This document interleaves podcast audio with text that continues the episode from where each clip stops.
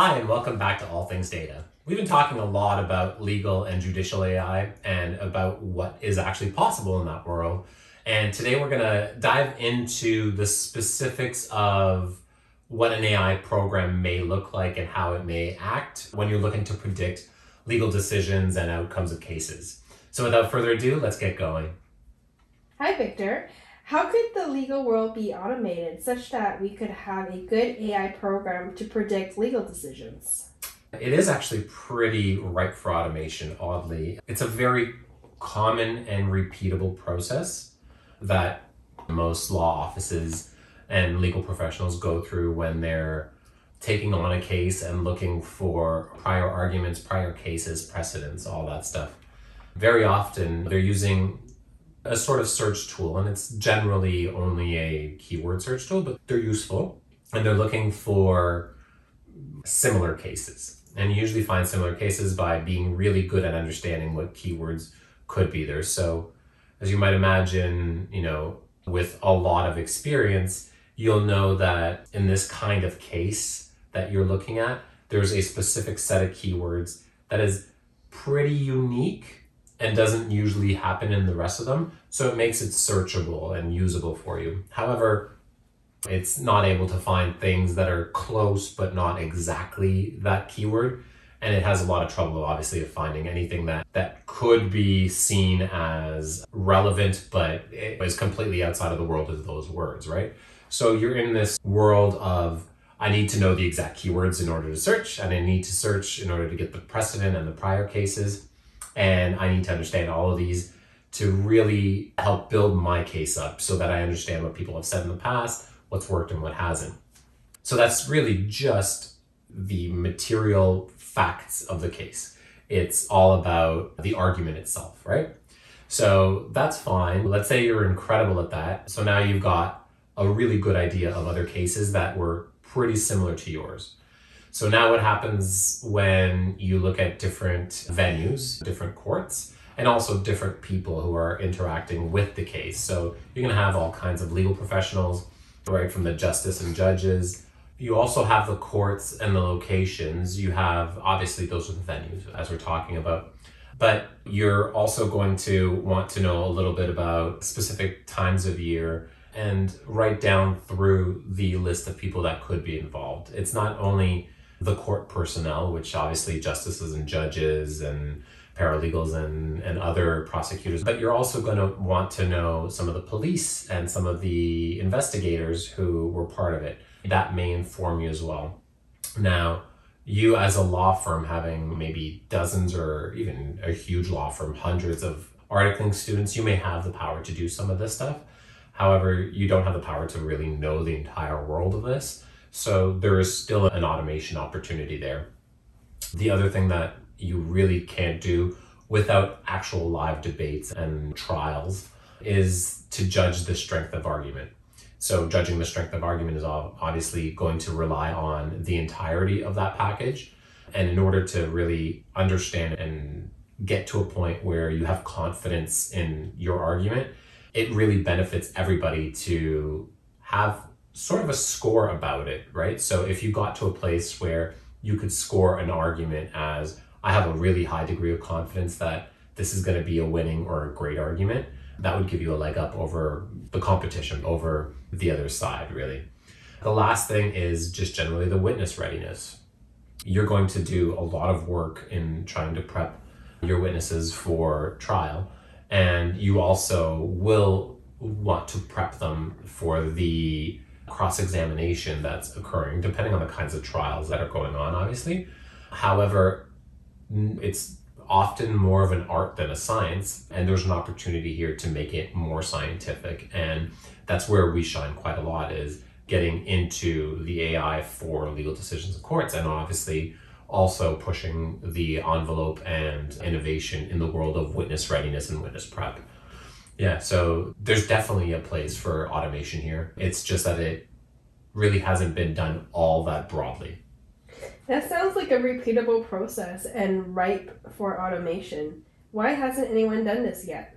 Yeah, okay, well, I was going there, so cool. I mean, in very short words, it's a hard problem. right? You might imagine that the world of AI generally, and we were very, very, very early in the world of neural networks, and uh, it's largely built on transactional and pretty easy to read, like computer to read data. So tabular data is awesome for this. You imagine all the spreadsheets in the world, you can suck that up on a, in a computer very easily and give it some kind of treatment and apply some methods to it, and you get to an AI model. That's pretty easy. Another input may be images and video, but those all need to be pre-processed. So just giving an image to a computer doesn't really give you anything. It's a file. That's all you really know until you do some pre-processing, just like a video is. So in order for the computer to understand that better, there are treatments that you give to images and you give to videos. And that's a very common thing because there are competitions for that. Now, the world doesn't do quite as well with text and it's gotten better recently.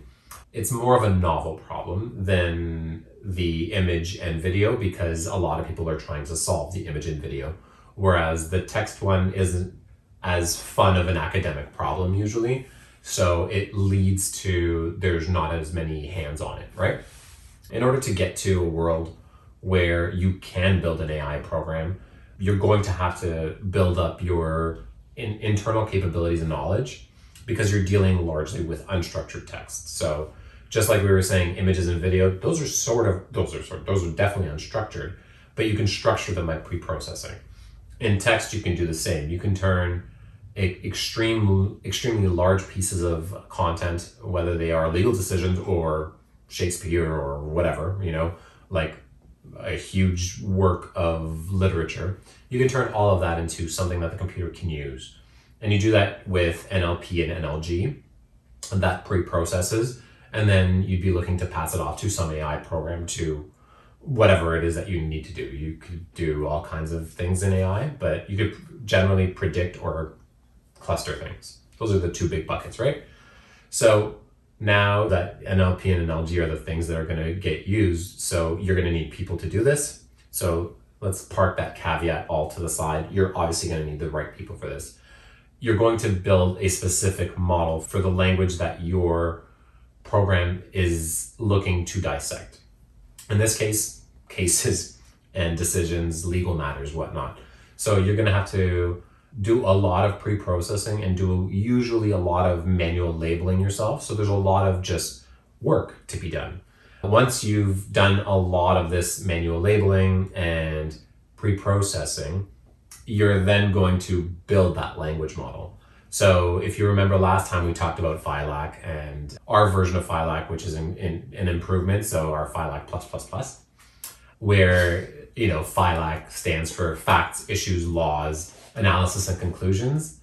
And the rest of the characteristics of a legal case that we also see and we also classify, we can't really talk much about them, but there are several others. That then leads to you now have the ability to turn this large unstructured piece of text into a more structured uh, data set for your computer to use. So now you could imagine that, let's say it's a 10 page notice of some sort, you could run that through a pre processing and you would know each individual article in there or each paragraph, what their intent was, whether it was a fact, a conclusion, whatever. And then you could also from there pull out other information about the entire case and you would build a representation of that case in a way that a computer wants it for AI. And then, of course, there's the hard work of making AI. So, yeah. So the language model really is key. And that's usually the big reason is the pre-processing and language model that's required for this. Mm-hmm. Because if everyone just has that input to an AI model, it becomes easier. So using these language models, how did you then arrive at an AI for legal decisions? Right. So the AI is for us, it's all about predicting the outcomes with high confidence, right? So what we actually ended up doing is now we're going to have this magical language model that we created. And with that language model, we then go and create several representations or we remodel using the different kinds of cases. So let's say we were operating specifically in just strict lawsuits and they're all small claims court. So they're below a certain threshold, obviously. So that gives you an opportunity to work with that specific model. You could get even more specific than small claims court. You could do small claims that are specifically about household issues, let's say, right? So that's a method that you could use, and it's somewhat close to how we've modeled it as well. Depending on the kind of law or case, we've attached a representation of the language on that case. What we then do is that creates a lot of data sets of outcomes. So you have the case along with our FILAC plus plus plus and the outcome of that case. So now you have a decision, obviously. So you've turned that decision into something the computer can read, and you have also that this was whatever for you means good or bad. There's a good or bad outcome. So then you can feed it lots of these cases with the good or bad outcomes. And that gives you the ability to just based on the decision alone, the text in the decision, it gives you the ability to then further understand whether or not your facts or your laws or your analysis, all of the things in FILAC and the other dimensions we have, whether they might be successful as an argument. The other part of it that we do is we also build a similar model for the actual courts themselves, the venues, all the people in the courts. We call them actors, but basically that's your justices, your judges, the prosecutors, attorneys, paralegals. And then we build a bit of a model for the investigators. So then we have a representation of not just the investigator or let's say the justice themselves, but a meta type of each one of those things such that we have a more like a persona of a model for each one of the actors that may be present in your case as well. So then you wrap all of that up. You have the decision model that may be very specific, just right down to that specific slice of law that you're talking about.